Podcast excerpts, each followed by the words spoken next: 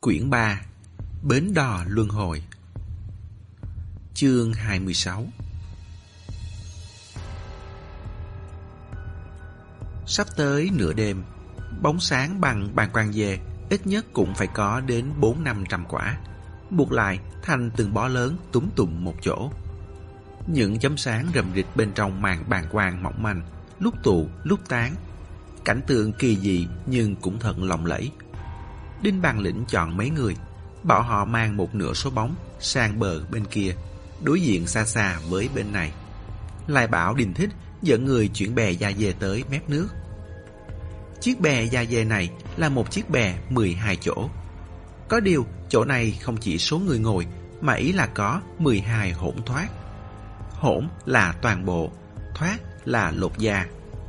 Trước đây, đồ tể lành nghề khi làm thịt dê sẽ đào rỗng nội tạng, ít làm tổn thương lớp da nhất có thể để giữ được bộ da hoàn chỉnh. Sau khi vò nitrat thì thổi khí cho phòng căng, có thể phòng thành hình con dê. Đó chính là hỗn thoát. Mỗi một hỗn thoát là một chỗ. Bè da dê mười hai chỗ, nghĩa là mười hai xác dê rỗng ruột căng khí, xếp thành hình kẻ bảng. Bên trên buộc một khung gỗ có thể ngồi lên. Chiếc bè này đã cũ, da dê thổi phòng đã biến thành màu đen. Chiếu đèn qua chỉ thấy toàn thân bóng loáng, nhìn rất u ám ma mị. Trong sát na, ông già nhắm mắt, dưỡng thần mở mắt ra. Không hiểu sao, máu huyết Tông Hàng sôi sục, cảm thấy chuyến khóa cánh vàng này hẳn là sắp bắt đầu. Quả nhiên, mở đầu là thắp hương kính nước, từng que hương cháy lên. Dưới chân, dùng sáp nung mềm nhanh chóng cố định dọc trên hàng rào mép bờ. Đứng giữa hai bờ mà nhìn, trông như hai đường lửa song song, chạy dọc xuống dài chừng bốn năm mươi mét. Khói hương dài mảnh lượn lờ. Lúc bay lên trên, bị hơi nước va vào, lại rối loạn thành từng đám, từng đám. Sau đó là Tam Sinh mở đường. Chỉ có điều dòng nước quá xiết.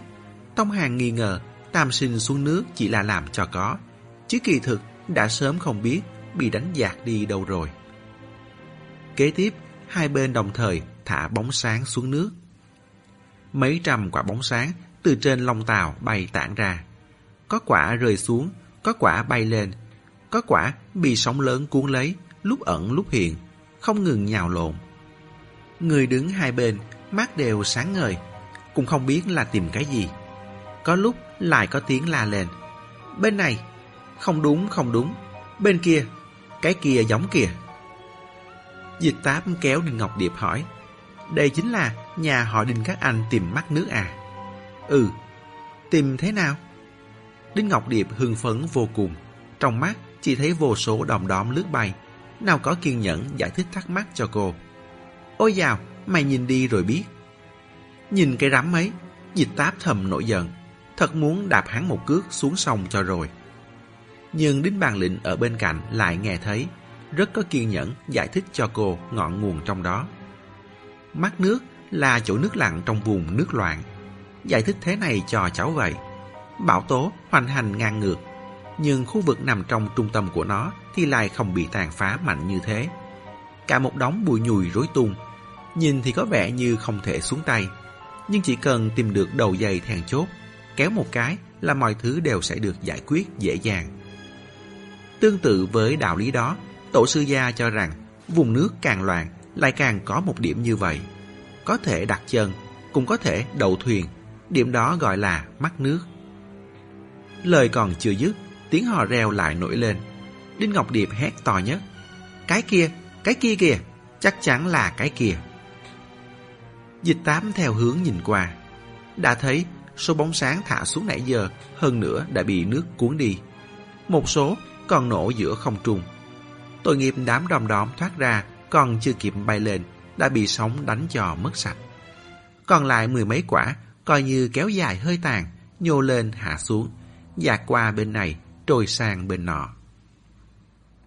Duy chỉ có một quả đã rơi xuống nước, đang không ngừng dao động, có lúc bị ngoại lực đè ép hồi lâu mà vẫn đứng yên không rời khỏi vị trí đó, giống như đầu cành nhú lên một nụ hoa vậy. Mặc cho gió táp mưa sa rung lắc trái phải nhưng vẫn không di chuyển đi đâu khác. Đinh Bàng Lĩnh rùng mình một cái kêu to. Chính là chỗ đó, Đinh Thích. Y sải bước đi lên bè, vừa đi vừa vén tay áo lên. Dịch Tám hơi giật mình. Đinh Bàng Lĩnh thoạt nhìn tướng mạo không có gì ấn tượng, vậy nhưng cất giấu dưới lớp áo quần lại là một cơ thể khỏe khoắn vạm vỡ, hoàn toàn không thua gì Đinh Thích, kém y hơn hai mươi tuổi. Chỉ thấy y cùng Đinh Thích chia nhau đứng hai bên bè da dê, cúi người xuống dùng sức nâng bè lên, đung đưa trước sau lấy đà ném ra. Mắt nhìn chăm chú vào quả bóng sáng có thể vỡ tung bất cứ lúc nào, trầm giọng hô: Theo tôi, một, hai, ba. Chữ ba vừa vang lên, chiếc bè lập tức bay ra ngoài. Đám người nãy giờ vẫn reo hò, gần như đồng loạt im lặng trong khoảnh khắc. Dịch Tám cũng nín thở, nhìn chằm chằm vào thế đi của chiếc bè. Cứ cảm thấy ngay giây tiếp theo nó sẽ bị sóng đánh lật nhào, da đầu cũng mơ hồ tê dại. Vậy nhưng sau khi trúng vài con sóng, tròng trành suýt lật, chiếc bè vậy nhưng lại vẫn đứng yên giữa dòng nước xiết điên cuồng. Tuy đứng cũng chẳng ổn định lắm, giống như đặt một cái bát lên cây kim vậy, nhưng không hề bị cuốn đi, cũng không lật. Tiếng reo hò trong nháy mắt lại dâng lên. Đinh Ngọc Điệp là phấn khởi nhất, vỗ tay bụp bụp. Dịch Táp thì thở phào nhẹ nhõm, trong lòng không thể không thừa nhận, chiêu này quả thực quá đẹp, quá gọn gàng. Quay sang nhìn Tông Hàng, hắn cũng đang nhìn không rời mắt, miệng đóng không nổi, lát sau mới thì thào. Chiêu này nhà các anh có thể đi đăng ký di sản văn hóa phi vật thể được đấy. Đinh Ngọc Điệp quay đầu lại nhìn hắn, đắc ý hết sức. Cứ như thể người vừa nãy ném bè là hắn không bằng. Thế này đã là gì, cậu cứ xem tiếp đi. Xem tiếp, tìm được mắt nước rồi, bè cũng đã đứng. Kế tiếp là hát âm ca mở đường, đúng không? Tông Hàng ngẩng đầu nhìn ông già ca sĩ kia. Ông đã đứng bên bờ kênh, một bên cắp nách chiếc ô giấy màu đỏ, bên tay xách trong tay một ngọn đèn dầu đã châm lửa. Có điều phải điều chỉnh lại cột trụ. Hiện giờ sợi cáp kia cách cái bè đang lắc lư dữ dội bên dưới quá xa. Nếu như bè là điểm, cáp là đường, thì để tiện làm việc phải điều chỉnh điểm và đường sao cho nằm cùng trên một mặt phẳng. Trong lúc đám người kia điều chỉnh, có người khác qua đây giúp ông già thắt đai lưng. Trên đai lưng có móc treo, có thể móc vào khuyên treo trên cáp. Sống lưng Tông Hàng dậy lên hơi lạnh. Đây không phải trò đu dây ở mấy vùng hẻo lánh từng thấy trên tivi sao? Ông già này đã chừng ấy tuổi rồi, sao chơi được trò này? Sự thực chứng minh đúng là chơi trò này. Hắn đứng đây nơm nớp thấp thỏm, ông cụ thì lại bình tĩnh ung dung. Hai thanh niên họ Đinh làm người kéo ròng rọc, từng chút từng chút kéo khuyên móc di chuyển trên sợi cáp, đưa ông già ra tới giữa sợi cáp. Thân hình hơi còng của ông già nhanh chóng đi ra, lắc lư tựa như con mồi rung rẩy trên cần câu. Lúc đã đến đúng vị trí bên trên chiếc bè, cáp treo dừng lại. Ông già bấm nút thả dây cáp trên móc treo, thân thể chậm rãi thả xuống dưới. Tông Hàng cúi đầu nhìn theo, thân hình ông già nhanh chóng trở nên không rõ ràng, chỉ có thể nhìn rõ ngọn đèn dầu phát sáng trong tay ông. Sóng nước trên kênh sông Hoàng Hà ẩn hiện trong bóng đêm, hệt như những cái miệng há to liên tiếp trồi lên, bất cứ lúc nào cũng có thể nuốt trọn ánh sáng. Đúng lúc đó, Đinh Bàng Lĩnh nói: Lát nữa mấy đứa cũng xuống dưới đó như vậy. Da đầu Tông Hàng tê rần. Đây mà là khóa canh vàng à? Đi đặt cược mạng sống thì có. So ra thì nghi thức bên Trường Giang vẫn dịu dàng hơn. Song và người phương Bắc quả nhiên đều thô lỗ như nhau. Có điều ý nghĩ này chỉ lóe lên trong chớp mắt, sự chú ý lại bị tình hình bên dưới hấp dẫn toàn bộ. Ông già kia đã sắp lên được bè rồi. Mẹ nó, đừng thế quái nào được vậy. Bè tròng trành như mắc chứng động kinh tâm thần thế kia, dẫu đã đoán được, không có dùi kim càng sao dám hàng đồ sứ. Song Tông Hàng vẫn vô thức nhắm mắt lại, như lúc xem tới cảnh ghê rợn trong phim kinh dị, thà bỏ qua cũng không muốn đối mặt. Lúc lén lén mở mắt, ông già đã đứng vững trên bè. Không chỉ đứng vững mà còn mở được ô đỏ ra. Ngọn đèn dầu chiếu xuyên qua lớp ô đỏ, tựa như rải một lớp dầu đỏ dịu dàng lên mặt nước cuồn cuộn, đùng đưa bất định trên những đầu sóng nhấp nhô không ngừng. Đinh Ngọc Điệp tấm tắc: lợi hại, chiêu chân mọc rễ trên bè nước loạn này cháu học kém nhất đấy. Lúc luyện chưa tới một phút đã ngã nhào xuống rồi, chứ đừng nói là còn một tay bung ô, một tay xách đèn thế kia. Đinh Bàng Lĩnh thản nhiên nói: lát nữa ông ấy còn phải hát âm ca đấy. Bởi vậy mới nói ai cũng có sở trường riêng, làm được ma nước cũng chưa chắc đã là giỏi nhất. Đường nói chuyện, sau lưng có tiếng bước chân truyền đến. Quay đầu lại nhìn, là Đinh Trường Thịnh. Cả tối nay không thấy bóng dáng đâu, trong lòng ôm một cái hộp lớn dáng dài. Đinh Bàng Lĩnh nhìn chằm chằm cái hộp. Thịnh được bài vì ông tổ tới rồi. Thịnh được rồi. Xem ra trong đó là bài vị ông tổ họ Đinh. Tông Hàng nghển cổ, thiết tha mong mỏi muốn xem một cái. Song Đinh Bàng Lĩnh không có ý định mở ra, chỉ ra hiệu về phía cột trụ bên kia. Đinh Trường Thịnh trực tiếp qua đó. Không bao lâu sau, dây cáp lại kéo ra ngoài. Nhưng lần này không phải kéo người ra. Tông Hàng thấy được rất rõ ràng, bóng dáng kia rõ ràng là một tấm bài vị. Cũng giống như lúc đưa ông già kia ra, bài vị đi tới vị trí bên trên chiếc bè, sau đó chậm rãi thả xuống cho đến khi chìm xuống nước. Ngay sau đó tiếng hát vang lên. Phản ứng đầu tiên của Tông Hàng là muốn bịt tai. Hắn cảm thấy giọng hát này thật rối loạn, gần như là khó nghe, âm không ra âm, điệu không ra điệu. Nhưng tay vừa giơ lên đã lại thả xuống. Cũng không phải tiếng ca trở nên êm tai hơn, mà là hắn đột nhiên phát hiện ra bài hát này căn bản nghe không giống do một người hát. Phần đầu thì nghe như múa đại thần ở nông thôn, hừ hừ ha ha. Sau đó âm thanh trở nên hỗn tạp, có tiếng chuông reo, có tiếng trống đánh, có giọng nữ mềm mại, có giọng nam ngả ngớn, có tiếng cụ già ho khan, cũng có tiếng khe khẽ xì xào của những người xem kịch, linh tinh lang tàn lẫn trong tiếng gầm thét khuấy đảo cuồng trào của dòng nước xiết, khiến người ta cảm thấy hồn vía lên mây. Lạc vào trong đó, nhưng thình lình rùng mình một cái, lại phát hiện ra dưới đó chỉ là một chiếc bè, một ông lão mà thôi. Sao có thể có nhiều âm thanh như vậy? Thái dương Tông Hàng đổ mồ hôi lạnh, lông tóc trên tay dựng đứng lên, không dám nhìn xuống nữa. Cảm tưởng như ông lão vừa cất tiếng hát đã khơi lên vô số âm hồn dưới đáy nước Hoàng Hà, bay lượn lơ lửng, thề thiết bi thương, đều đang cùng cất tiếng ngâm nga với âm điệu neo trên chiếc bè của ông lão. Chỉ là mình không nhìn thấy mà thôi. Được nửa chừng, giọng hát kia bỗng thu về, chỉ còn lại một sợi âm thanh, không cao vang mà linh hoạt vô cùng, tựa như đang lắc mình tiến vào, chui ra trong sóng nước.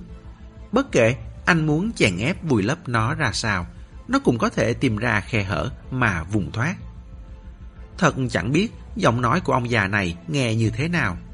Giọng luồn tới điểm cực chói tai, không chút hòa hoãn, trong nháy mắt lại trầm thấp khàn khàn, tựa như một cụ già cùng đường mạt lộ, ai ai than trời, rầm rĩ đập đất. Hai bên bờ rãnh hầu như tất cả mọi người đều đứng im bất động, như bị tiếng ca này điểm huyệt. Chỉ có mình Dịch Táp là thả hồn theo mây. Cô đã quen làm lính đào ngũ, nghe được một nửa là hết nhìn đông lại nhìn tây, tầm mắt lúc thì đầu lên chiếc ô đỏ, chốc lát lại ra sức tìm kiếm bài vị ngầm trong nước. Dưới đáy hồ Bà Dương, Khương Tuấn đẩy nước như nhập mật mã lên bàn phím. Nhập đúng rồi, hang canh vàng sẽ mở cửa. Vậy dưới lòng tàu này thì sao? Đợi lát nữa xuống nước, thân mình còn chẳng ổn định được, hiển nhiên đẩy nước cũng khó lòng thực hiện. Hơn nữa, vì sao phải hát âm ca? Tiếng động ở đây loạn như vậy, tiếng thác đổ còn là trống trăm trượng. Trong lòng Dịch Táp bỗng giật thót. Chẳng lẽ bàn phím mật mã dưới đáy Hoàng Hà là thành khống? Thành khống chỉ những người mê nghe giọng hát hay. Rất có khả năng là như vậy. Ở đất Tấn Thiểm, ương ca chiếc ô rất nổi danh, nhưng âm ca chiếc ô thì lại là độc hữu của nhà họ Đinh. Người hát được đào tạo từ nhỏ, chịu luyện đúng một khúc ca này. Bài hát này hoàn toàn đi ngược lại lẽ thường, đi ngược lại khuôn sáo. Quả thực không phải thứ người thường có thể hát được. Dẫu có bị người khác nghe lén, muốn bắt chước một câu thôi cũng khó khăn, chứ đừng nói tới nhớ được toàn bộ. Âm ca chiếc ô trên mắt nước, cộng thêm tiếng nước trăm trượng, bốn bề, lại có bài vị ông tổ ngầm dưới nước. Bài vị ông tổ được trận thế âm thanh này bọc ở giữa, e rằng chính là đầu dây thèn chốt kia. Chỉ cần bị kích thích là có thể truyền tin tức xuống dưới nước. Đúng lúc đó, ông già trên bè bỗng ngẩng phát đầu. Chỉ có mình ông tự biết, thời khắc này trong tai không nghe được bất cứ âm thanh gì. Thân mình vẫn đang đong đưa, lòng bàn chân vẫn đang lắc lư, nhưng trong tai không có bất kỳ âm thanh gì, hoàn toàn tĩnh mịch. Sau đó nữa, có tiếng tí tách rơi lên mặt ô. Đầu tiên là một giọt, hai giọt, sau đó dần dần hỗn loạn. Cho đến sau cùng, tiếng tí tách liên miên không dứt bên tai, như có ngàn vàng hạt mưa đang nện lên mặt ô, bừng lên ánh sáng màu đỏ. Ông già dùng hết sức bình sinh, hét lớn một tiếng, "Mở cửa rồi!" Câu này thốt lên, những người khác không sao. Chỉ có Đinh Ngọc Điệp là cuốn lên như một con gà bị cuồng chân. Sải mấy bước đã chạy như điên tới bên cột trụ, thúc giục người khác mau đèo móc cho hắn, treo lên khuyên treo. Dịch Tám thở dài một hơi, vẫy vẫy tay rồi cũng đi qua. Tông Hàng đang định đuổi theo, Đinh Bàng Lĩnh chợt tiến lên hai bước, đưa một thứ gì đó bọc trong túi chống thấm nước qua. Tông Hàng đón lấy xem, là một chiếc máy ảnh. Nhưng không phải lần trước đã nói với họ rất rõ ràng rồi sao? Máy ảnh, máy quay các thứ xuống nước đều sẽ bị nhiễu, căn bản không dùng được. Đinh Bàng Lĩnh như đoán được hắn đang nghĩ gì. Đây là loại máy ảnh chụp phim cổ lỗ nhất, có khả năng cậu chưa từng thấy, còn gọi là máy Instamatic. Ấn một cái là được. Nghe nói thiết bị điện tử xuống dưới đó sẽ không chạy. Loại này không tân tiến như thế, có lẽ ngược lại sẽ phát huy được tác dụng.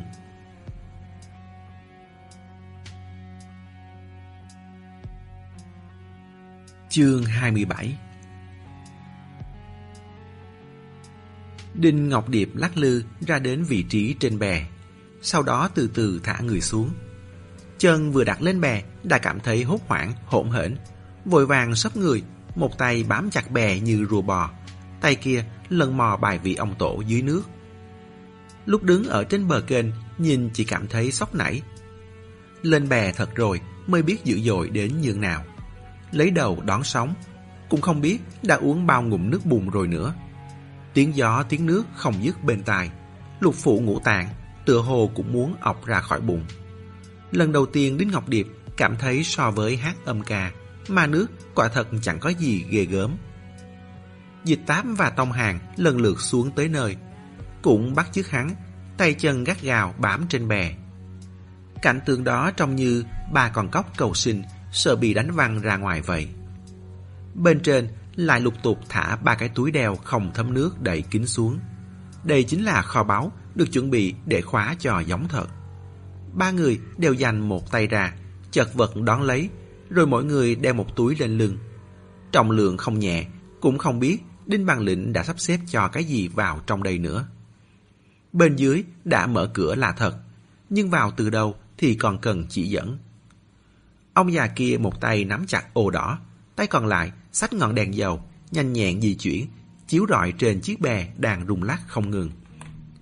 Trước mắt Đinh Ngọc Điệp như đang say xe, chỉ cảm thấy toàn sóng là sóng, ngọn đèn lay động hỗn loạn. Cũng không biết rốt cuộc ông già muốn tìm cái gì. Đúng lúc đó, ngọn đèn chiếu tới một nơi, mặt nước chỗ đó bỗng lõm thành một vòng xoáy. Ông già kích động đến độ giọng nói cũng biến đổi. "Mau, chính là chỗ này, nhảy!" Máu Đinh Ngọc Điệp xộc lên não, không chút nghĩ ngợi mà cứ thế đâm đầu nhảy vào xoáy nước, đồng thời nhanh chóng tháo bài vị ông tổ ra tóm chặt. Phản ứng của Dịch Táp và Tông Hàng cũng không chậm, vừa nhảy vừa vươn tay ra trước tóm.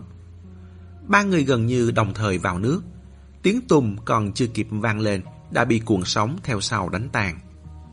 Bên bờ kênh lập tức rực sáng mấy ngọn đèn pha, luồng sáng trắng như tuyết dính chặt lấy quanh bè.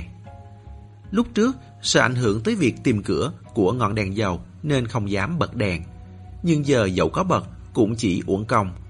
Hoàng Hà nước đục, sóng cuốn lên lại càng đục, ánh sáng có mạnh hơn nữa cũng không xuyên qua được. Đinh Bàng Lĩnh mím chặt môi, nhìn chăm chăm một chỗ hồi lâu rồi mới phân phó Đinh Trường Thịnh: "Tắt đi, đừng để người khác nhìn thấy, lại tưởng chỗ này xảy ra chuyện gì." Đinh Trường Thịnh phất tay, mấy ngọn đèn lại lục tục tắt phục đi. Trong chớp mắt lúc vào nước, Đinh Ngọc Điệp kích động vô cùng. Không phải hắn nói ngoa đâu, thực sự có những ma nước đến tận cuối đời cũng chưa từng sờ tới viền mép của canh vàng, chứ đừng nói là dẫn đầu. Cho nên có trải nghiệm này, đời ma nước của hắn coi như đã công đức viên mãn rồi. Nhưng sự kích động này ngay sau đó đã chuyển thành phẫn nộ. Mẹ kiếp, cái quái gì vậy? Hai đứa kia có phải thần kinh rồi không? Cũng có phải không biết bơi đâu. Mỗi đứa ôm chặt lấy một chân hắn là có ý gì? Ôm làm hắn suýt soạt chân trong nước. Mỗi chân treo một người, mỗi người còn đeo một túi. Trọng lượng này cũng không phải dạng vừa đâu.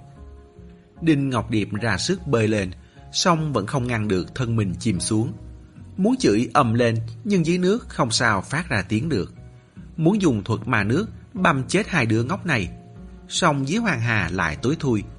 Có băm phỏng chừng chúng nó cũng không thấy được. Làm việc chính trước đi vậy, trở về tính sổ với hai đứa nó sau. Đinh Ngọc Điệp giơ bài vị ông tổ lên áp vào trán. Dịch Tám ôm chặt chân Đinh Ngọc Điệp vào nước. Đạp gì ghê thế, hẳn là muốn vùng thoát khỏi cô đây. Có cửa chắc, sợ là không biết da mặt cô dày mức nào.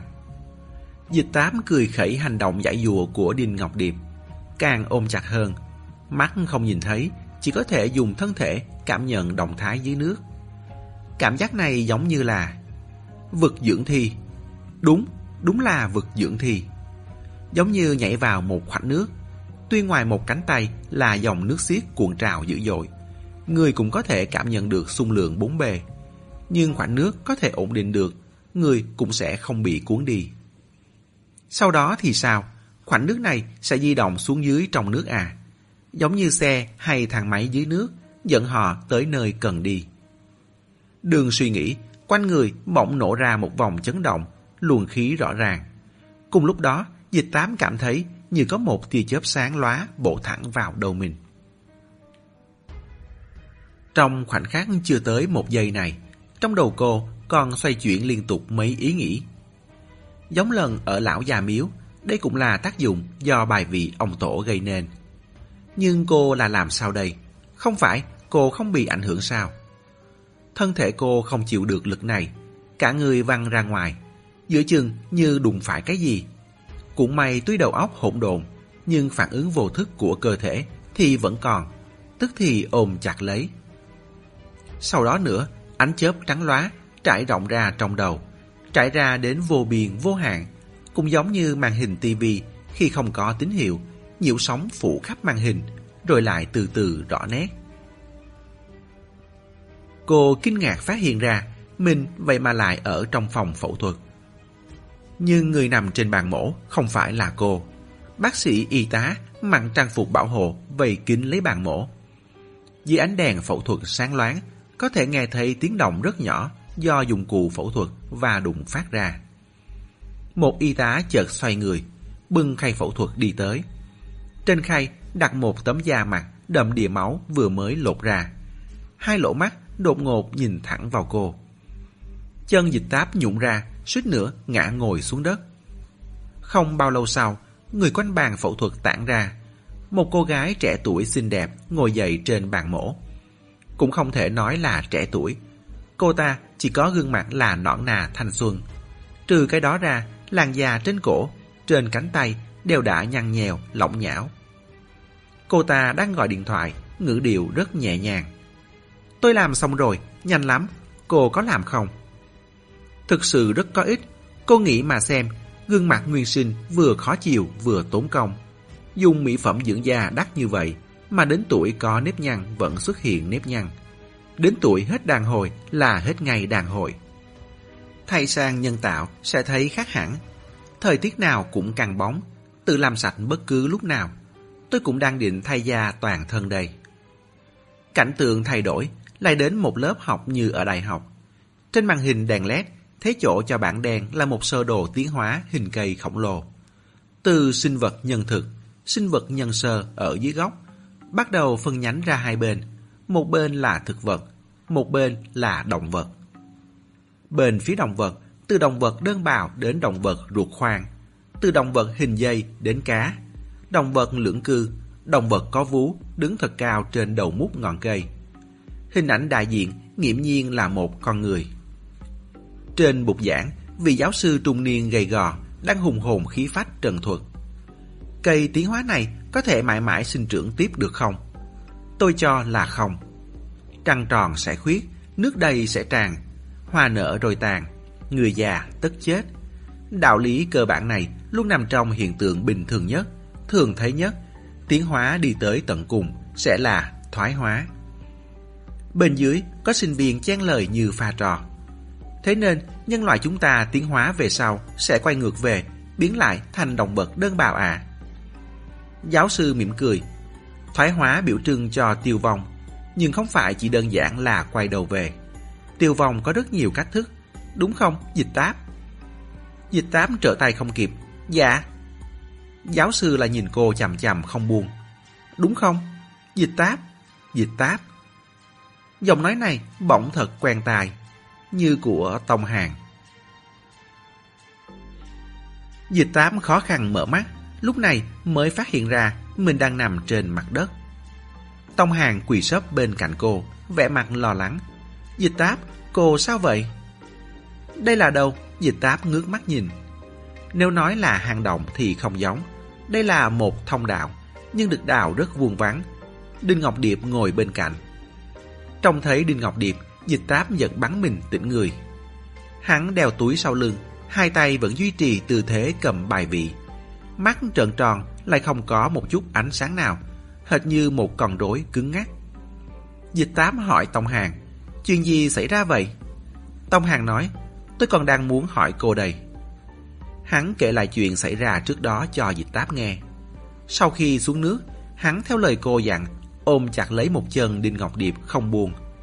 Đang cần sức, thân thể chợt nặng trịch, hai chân của mình lại bị người khác ôm lấy. Hắn không nghĩ ra đó là cô, còn tưởng dưới Hoàng Hà có mà nước thật. Bị âm ca gọi hồn lên, sợ đến tóc trên đầu suýt nữa dựng hết lên. Đang định đưa một tay xuống bẻ ra, dưới chân bỗng bị hẫng. Cả người, không đúng, cả ba người nối liền nhau cùng trượt xuống. Hắn khoa tay múa chân minh họa cho Dịch Táp. Giống như trượt ống đồng dạng xoắn ốc ấy, người lăn lòng lóc, đảo loạn như bóng vậy. Cuối cùng, phịch một cái, rơi xuống nơi này. Xương cốt tôi chỉ muốn rã hết ra, chật vật mãi mới đứng lên được, liền thấy Đinh Ngọc Điệp. Nói tới đây, hắn không nhìn được, rùng mình. Tư thế này của Đinh Ngọc Điệp, nhìn bao lâu cũng vẫn thấy rợn người, cứ như tượng sáp vậy. Đinh Ngọc Điệp ngồi thế kia, cô thì ôm chân tôi. Dịch Táp, lần trước không phải cô không bị bài vị ông tổ ảnh hưởng sao? Đúng thế đấy. Dịch Tám quay đầu nhìn Đinh Ngọc Điệp, vô thức nhích người dịch ra xa. Lẽ nào là do lúc đó tôi ôm anh ấy? Lẽ nào Đinh Ngọc Điệp giống như một vật dẫn điện, đã dẫn chút tác dụng của bài vị ông tổ truyền sang cô? Tông Hàng không cảm thấy như vậy. Nhưng lúc đó tôi cũng ôm anh ấy mà, tức là tôi và cô vẫn là không giống nhau à? Dịch Tám thì thào: không giống, hai chúng ta vẫn có sự khác biệt.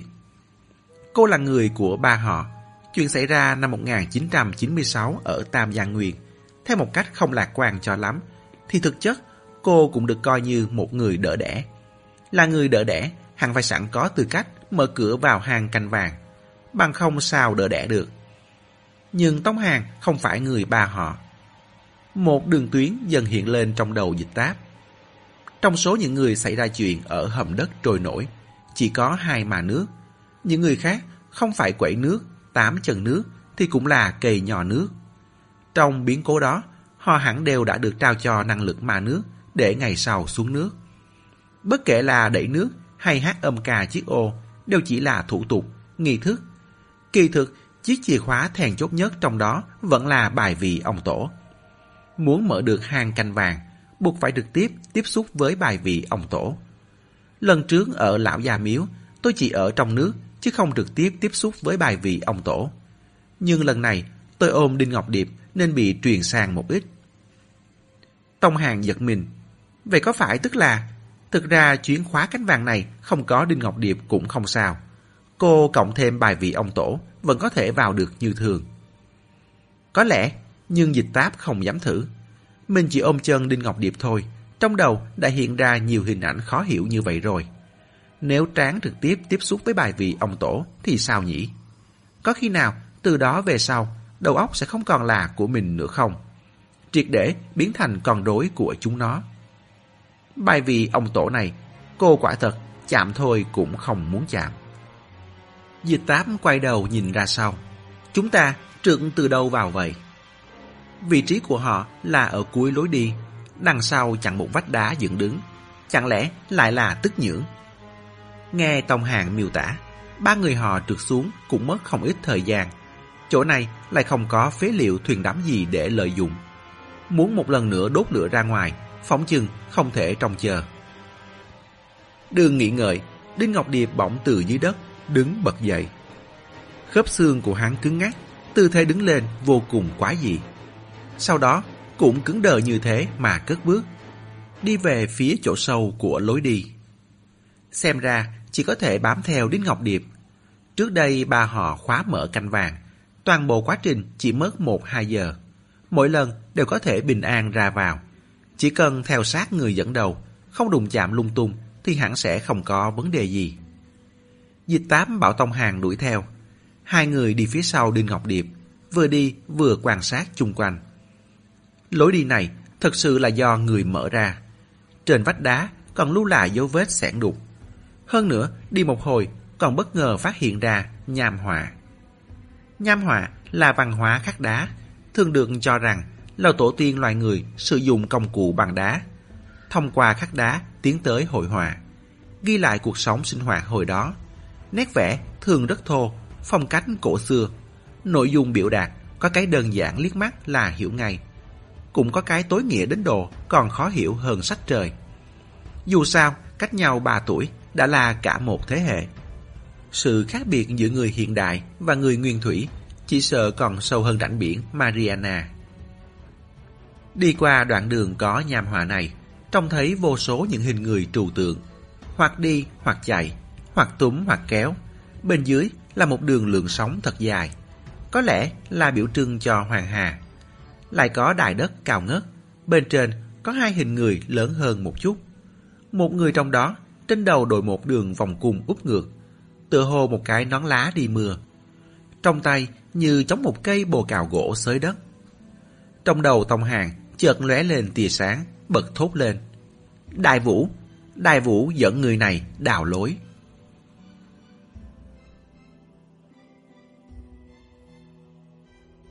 Chương hai mươi tám. Sao lại là Đại Vũ? Dịch Tám tóm lấy lưng quần Đinh Ngọc Điệp, thành công ngăn cản hắn đi tiếp. Sau đó hỏi Tông Hàng: Vì sao?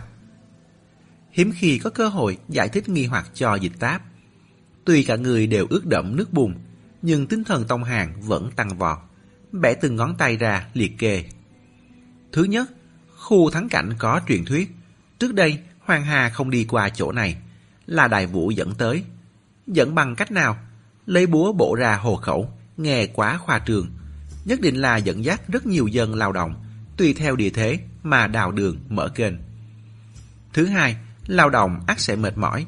Mệt mỏi thì phải thư giãn. Lúc dân lao động nghỉ ngơi đã gửi gắm tình cảm vào vẽ vời, dùng nghi thức biểu đạt nghệ thuật để kỷ niệm công trình vĩ đại này. Nhìn bức tranh này mà xem, rõ ràng là miêu tả công trình trị thủy.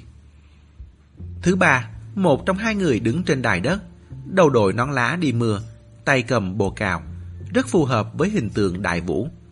Hắn nhớ bất kể là phim hoạt hình hay truyện tranh khi còn bé từng xem, Đại Vũ đều có tạo hình như vậy. Dịch Tám hỏi hắn: Đại Vũ xây lối đi này để làm gì? Còn nữa, trên đài đất còn một người khác là ai? Vì sao Đại Vũ xây lối đi thì Tông Hàng không biết, nhưng với người còn lại này thì hắn quả thật có chút ý tưởng. Có khi nào là tổ sư gia của các cô không? Ông tổ họ Đinh. Có thể, nhưng bích họa về Đại Vũ trong ấn tượng có rất nhiều. Có cái vẽ ông cao cao tài thượng, cũng có cái vẽ ông chỉ dạy cho người khác trì thủy như thế nào. Còn có cái vẽ ông dẫn một đám người anh dũng xông lên phía trước. Có người đứng bên cạnh cũng là bình thường. Nhưng miệng cưỡng nói là ông tổ họ Đinh thì hình như hơi gượng ép quá rồi. Thông tin có thể nhìn ra từ bức tranh này quá ít. Cái quan trọng hơn chắc còn ở phía sau. Dịch Táp buông Đinh Ngọc Điệp ra. Đi thôi. Đinh Ngọc Điệp đã dậm chân tại chỗ cả nửa ngày, rút cuộc cũng được buông ra. Thân mình hơi lảo đảo, tiếp tục cứng ngắc đi về phía trước. Tông Hàng muốn lấy máy ảnh ra chụp, thoáng lưỡng lự, hay là cứ đi trước đã. Cuộn phim trong máy tối đa có thể chụp ba mươi tấm, không thể lãng phí được. Lối đi này rất dài, trên trần lối đi cứ cách một đoạn lại có một cái đèn. Chất liệu có vẻ là tức nhưỡng. Thân đèn mỗi cái một kiểu, đều là những cái đầu hình thù kỳ quái. Có cá, cũng có rùa, ba ba, thuần luồng. Còn có vài cái giống như đầu của một đứa trẻ dị dạng. Dịch Tám hoài nghi đó chính là trùng đồng trong truyền thuyết. Vốn sống ở vùng thượng du Hoàng Hà, dân gian còn gọi là khỉ nước. Xem ra những cái đèn trên này đều là hình ảnh những sinh vật sống trong Hoàng Hà, hoặc là từng sống nhưng hiện giờ đã tuyệt chủng. Ánh sáng của tức nhưỡng vốn dao động bất định, có ánh sáng chiếu rọi, từng khuôn mặt đều rất sống động. Không để ý sẽ có ảo giác như những cái đầu này đang cử động. Dọc đường cứ cách một đoạn là có thể nhìn thấy nham họa, có lúc là người, có lúc là động vật, có khi lại là mặt trời biến hình. Nói chung đều cùng một phong cách nguyên thủy mộc mạc, nhìn nhiều lại thấy hơi mệt với mỹ học. Tông Hàng dần không yên lòng, lại sợ lối đi này quá dài, đang định kiến nghị Dịch Táp đi nhanh hơn. Dịch Tám bỗng ơ một tiếng, khựng lại, cũng không biết là trông thấy cái gì hiếm có, cũng quên luôn không giữ Đinh Ngọc Điệp lại. Tông Hàng vọt lên hai bước, túm lấy cổ áo Đinh Ngọc Điệp, rồi quay đầu lại nhìn Dịch Táp. Sao vậy? Dịch Tám cứng người mấy giây, rồi mới giơ tay lên, chỉ về một chỗ chết lên bên trái lối đi. Tông Hàng nhìn theo, cái đập vào mắt khiến hắn thoạt đầu thì buồn cười, rồi lại cười không nổi. Trong đầu ngơ ngác, một luồng khí lạnh từ đáy lòng bốc lên. Mẹ ơi, hình vẽ này không phải là máy tính đấy chứ? Hẳn là vậy. Một cái màn hình vuông vắn, còn có đế, hai bên màn hình mọc ra hai cái tay, đang bắt lại một người, trông như muốn nhét vào miệng. Đầu người kia đã vào trong màn hình, chỉ còn lại từ cổ trở xuống là ở bên ngoài. Bức vẽ này nếu là trông thấy ở bất kỳ một chỗ nào khác, Tông Hàng đều sẽ cảm thấy không có gì đặc biệt, chỉ như tranh châm biếm mà thôi. Cố gắng khuyên nhủ người trẻ đừng chìm đắm vào internet. Ý tưởng này lỗi thời lâu rồi, nhưng xuất hiện ở đây thì quả thực không thể tưởng tượng nổi. Phong cách khác hoàn toàn những bức vẽ chung quanh khác thì đã đành, mà lại còn vẽ một cái máy tính. Tông Hàng không cam lòng, đưa tay lên sờ sờ. Đây không phải là khắc mà là vẽ, không biết dùng vật liệu nguyên thủy gì nữa, có khả năng là hỗn hợp mỡ động vật, tổng thể có màu đỏ sẫm. Dịch Táp nhỏ giọng lẩm bẩm, bò rừng Antamira. Cái gì? Danh từ này khó đọc quá. Tông Hàng không nhắc lại được đầy đủ. Bò rừng An An gì cơ? Dịch Tám giải thích, là một di chỉ hang động của người viễn cổ do một người Tây Ban Nha phát hiện ra, có niên đại hơn mười nghìn năm. Trong hang động vẽ rất nhiều bò rừng, màu sắc vừa tươi tắn vừa táo bạo, phối cảnh chuẩn xác, hình dáng vô cùng sinh động. So với những hình vẽ cùng thời kỳ, thậm chí là với thủ pháp hội họa của người nguyên thủy sau đó mấy ngàn năm, cũng hoàn toàn khác biệt. Phong cách vô cùng hiện đại. Thế nên lúc người Tây Ban Nha kia công bố những hình vẽ này với công chúng, không ai tin anh ta, cảm thấy là một trò đùa. Tới nay vẫn có người cho rằng hình vẽ đó căn bản không phải do người viễn cổ vẽ, mà là do người khác vẽ lên. Bản thân ba họ đã là một sự tồn tại quái dị và siêu nhiên, nên vẫn luôn rất quan tâm đến những bí ẩn chưa lời giải đáp, cổ kim nội ngoại khác. Không dám xưng là tinh thông, nhưng chỉ cần nhắc tới thì về cơ bản đều có thể nói được khái quát. Tông Hàng nhìn chằm chằm bức vẽ kia, ngẩn ra. Hắn chưa từng thấy hình vẽ bò rừng Tây Ban Nha gì gì kia, nhưng bức vẽ trước mắt này thì hắn khẳng định không phải do người Nguyên Thủy vẽ. Có lẽ là người ngoài hành tinh vẽ, hoặc là... Tông Hàng bật thốt. Dịch Táp, có khi nào lão tổ tông bà họ các cô thực ra là từ tương lai xuyên không về không? Càng nghĩ càng thấy giống. Tổ sư gia bà họ nghe thì như có khả năng tiên tri dự đoán tương lai. Nhưng nếu những lời như không phải Long Vũ mà bay, không có mặt lại có mặt hay chăng, đối với họ không phải tương lai mà là quá khứ thì sao? Họ có bản lĩnh lại không vào triều, không làm quan, có khi nào là do họ hiểu rõ lịch sử, biết từng lần thay đổi triều đại và sự tàn khốc của nó. Nay làm tướng, mai làm tù binh, lên tới chức vụ cao còn chẳng bằng ẩn nấp trong dân gian, dựa vào tay nghề kiếm ăn bí truyền mà bền vững dài lâu.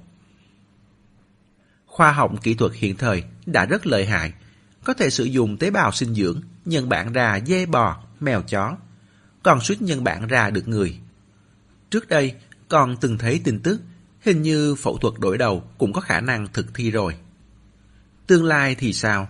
E rằng khởi tử hoàn sinh căn bản cũng chẳng phải việc gì khó, nhất là đối với những người chết ngoài ý muốn. Chỉ cần rót vào thi thể mới chết không lâu chút tế bào có khả năng chữa trị cực mạnh là được. Chúng nó mà Đinh Bàng Lĩnh nói e rằng chính là những tế bào chữa trị như vậy. Cả tức những nữa, có thể nó là một loại vật chất năng lượng nào đó, như máy tính vậy, có thể thực hiện thao tác theo trình tự đã cài đặt trước. Tỉ như làm sạch ứ động dưới Lão Gia Miếu, tiếp đó thu thập xác chết, tống người đi lầm không làm đúng quy định trình tự vào động ngao sò báo hỏng. Mà sau khi hắn nổ mạch máu, đám ngao sò không tấn công nữa. Có phải là do coi hắn thành người sống lại trong tổ tức nhượng không? Dịch Táp nói chuyện gì cũng gán cho người ngoài hành tinh được. Kỳ thực cùng một đạo lý ấy, gán lên người tương lai cũng hợp lý. Giống như Khương Xà Hồ cuối triều Minh không thể tưởng tượng được thế nào là máy bay, video, thanh toán điện tử, thì người hiện đại cũng không tưởng tượng được tương lai có bộ dáng như thế nào. Da đầu Tông Hàng căng lên, cảm thấy mình như đã khám phá ra một bí mật to lớn, khó lường nào đó. Hắn giơ máy ảnh lên, chụp lại bức vẽ này. Lại đi tiếp, Tông Hàng trở nên đặc biệt quan tâm tới những hình vẽ hai bên vách đá này, rất sợ bỏ sót cái gì quan trọng. Quả nhiên, không bao lâu sau, lại phát hiện ra một bức khác. Nội dung bức này không bạo lực như bức trước, nhưng càng xem càng khiến lòng người phát lạnh. Đó là một người đưa lưng về phía máy tính, không biết đang bận làm gì, dáng vẻ cái máy tính sau lưng trông hơi dữ tợn, nhếch miệng nhoẻn cười. Người trong hai bức vẽ này đều có vẻ rất không thích máy tính. Mấy cái máy tính, cái trước thì ăn thịt người, cái sau thì cười khẩy như thành tinh vậy. Tông Hàng chụp cả bức này lại, một lần nữa nhấn mạnh kết luận của mình với Dịch Táp. Xuyên không, nhất định là xuyên không. Hắn đột nhiên cảm thấy rất vững dạ. Xem ra mình không phải thứ gì quá dị, mà là kết quả của khoa học kỹ thuật tương lai. Một người hiện đại như hắn đó giờ chỉ là đang hưởng thụ nền khoa học kỹ thuật tương lai chưa được hoàn mỹ lắm mà thôi. Dịch Tám trầm ngâm. Cô cảm thấy bằng chứng này quá yếu ớt. Chỉ bằng hai bức vẽ mà đã có thể xác định được tính chất của cả sự kiện. Tổ sư gia là người tương lai xuyên không về. Cách nói này đúng là có thể giải thích được một số việc, nhưng bản thân chuyện xuyên không này cũng có quá nhiều nghịch lý. Hơn nữa, quan trọng hơn là... Dịch Táp nói, từ xuyên không này tôi hiểu, nhưng nhiều nhất cũng chỉ xuyên về vài chục năm, sửa chữa lại chút sai lầm năm xưa thôi chứ. Còn như xuyên một cái, xuyên thẳng về thời thượng cổ, sau đó tốn công tốn sức, xếp đặt mà nước, canh vàng, luân hồi gì đó, thì thật... Cậu xuyên luôn tới năm nay không phải còn tốt hơn sao? Lời này đánh đúng vào trọng điểm. Tông Hàng chưa từ bỏ ý định, vẫn tiếp tục ấp úng. Có khi nào lúc họ xuyên không xảy ra trục trặc, đặt đồng hồ xuyên không bị quá tay, lỡ làng một cái, trở về luôn thời Đại Vũ trị thủy, lúc này mới tính việc lâu dài. Dịch Tám dở khóc dở cười. Còn đồng hồ xuyên không nữa chứ, thần không nhìn ra Tông Hàng lại biết sáng tạo từ ngữ đến thế. Hơn nữa, tính việc lâu dài này không khỏi tính quá dài rồi. Cô có một cảm giác xác thực đang từ từ lộ ra, nhưng trước sau vẫn còn thiếu chút gì đó. Đoạn đường kế tiếp không xuất hiện thêm bức vẽ kỳ quái nào khác. Cuối lối đi là một bức tường. Trên mặt tường cũng giống với trần lối đi, chằng chịt phủ kín các loài đầu của những sinh vật dưới nước, nhưng không cố định bất động, lúc nhô lên, lúc lặn xuống, vị trí lộn xộn, như một mặt nước dựng đứng, có đủ loại thú nước hung dữ đang tranh nhau thò đầu ra vậy. Đinh Ngọc Điệp chậm rãi giơ tay phải lên. Thủ pháp của hắn hoàn toàn khiến người ta không nhìn ra quy tắc. Lúc thì vỗ, một chưởng vỗ cho đầu cá nheo lặn vào tường, lúc thì kéo, túm lấy sừng thuôn luồng, kéo cho thân thuôn luồng dài ra hơn nửa mét. Chiều dài này hẳn là có lưu ý, tăng giảm một phân cũng không đúng yêu cầu. Khi thì xoay, năm ngón tay bấm lên đầu trùng đồng, xoay ngược chiều kim ba cái, rồi lại xoay sang phải hai cái. Giống như lúc Khương Tuấn đẩy nước, là một mật mã phức tạp, trực tiếp được xuất ra từ bài vị ông tổ. Đinh Ngọc Điệp chỉ tiếp nhận như con rối, sau đó nghe theo. Tông Hàng xem mà tròn mắt, không quên giơ máy ảnh lên chụp một tấm. Cũng không biết thao tác lặp đi lặp lại bao nhiêu lần, bức tường bỗng mở vào trong như cửa ra vào hai cánh. Trước mắt xuất hiện một không gian rộng lớn, dù quy mô không thể so với hang canh vàng dưới đáy hồ Bà Dương, nhưng là rất lớn rồi. Nhưng bên trong không bánh tổ, cũng không có thi thể. Ngược lại, trống trải đến dị thường. Toàn bộ không gian có dạng hình trụ, sát đáy có rất nhiều cánh cửa. Giống như cánh cửa trước mắt đều là mở ra. Dọc theo mép các cánh cửa đều là những lối đi dài hướng khắp bốn phương tám hướng. Mà ở trung tâm đáy là một cái đài hình tròn có mười bậc. Càng lên càng cao. Trên bậc thứ nhất bày rậm rạp những chiếc đầu lâu, hai mắt hướng ra ngoài.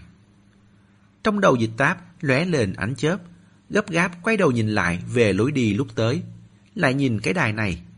Đàn tế, đàn tế mặt trời. Cô giải thích cho Tông Hàng.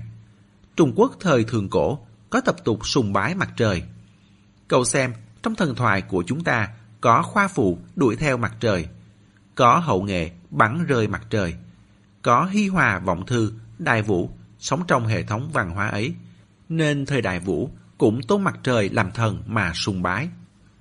Cậu nói không sai, toàn bộ công trình này e rằng là do Đại Vũ dẫn đầu xây dựng. Cái đồng trung tâm này có hình trụ, đài cao lại có hình nón cục. Lối đi chúng ta vừa vào thật ra là một tia tỏa.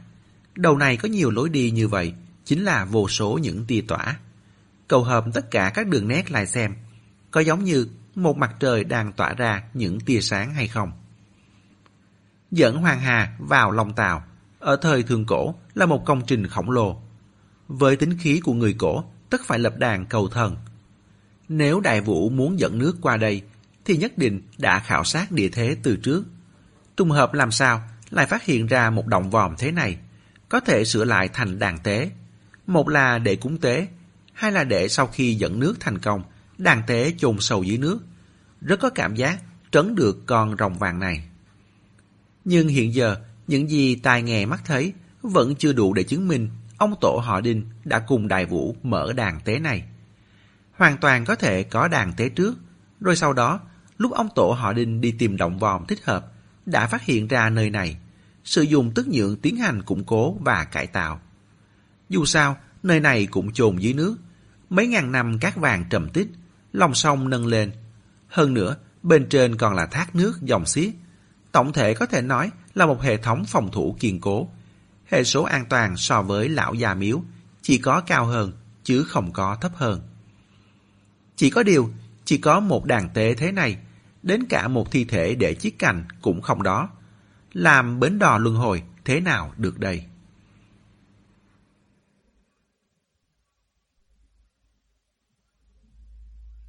Chương hai mươi chín. Dịch Táp cúi đầu nhìn. Dưới chân có rãnh thẳng tắp thông đến phía dưới tế đàn. Không chỉ dưới chân mà trong bất kỳ một cánh cửa nào cũng đều có rãnh thông vào. Đinh Ngọc Điệp lại dậm chân tại chỗ. Cổ áo bị Tông Hàng túm đến độ cơ hồ biến dạng, siết chặt lấy yết hầu. Dịch Táp nhìn mà vừa bực mình vừa buồn cười. Thả anh ấy ra đi, khống chế anh ấy trong phạm vi tầm mắt là được. Tông Hàng buông lỏng tay. Đinh Ngọc Điệp theo quán tính chúi đầu về phía trước, sau đó đi thẳng lên đàn tế, vừa đi vừa tháo túi đeo trên lưng xuống, xem ra là muốn cất kho báu. Dịch Tám cũng lên theo, đi xem bậc thang trước. Mặt thêm đá cũng có rất nhiều hình khác, nhưng nội dung không còn là cuộc sống hàng ngày nữa. Dịch Tám nhìn sơ lược đã hiểu ra đây là thần thoại sáng thế thời thượng cổ.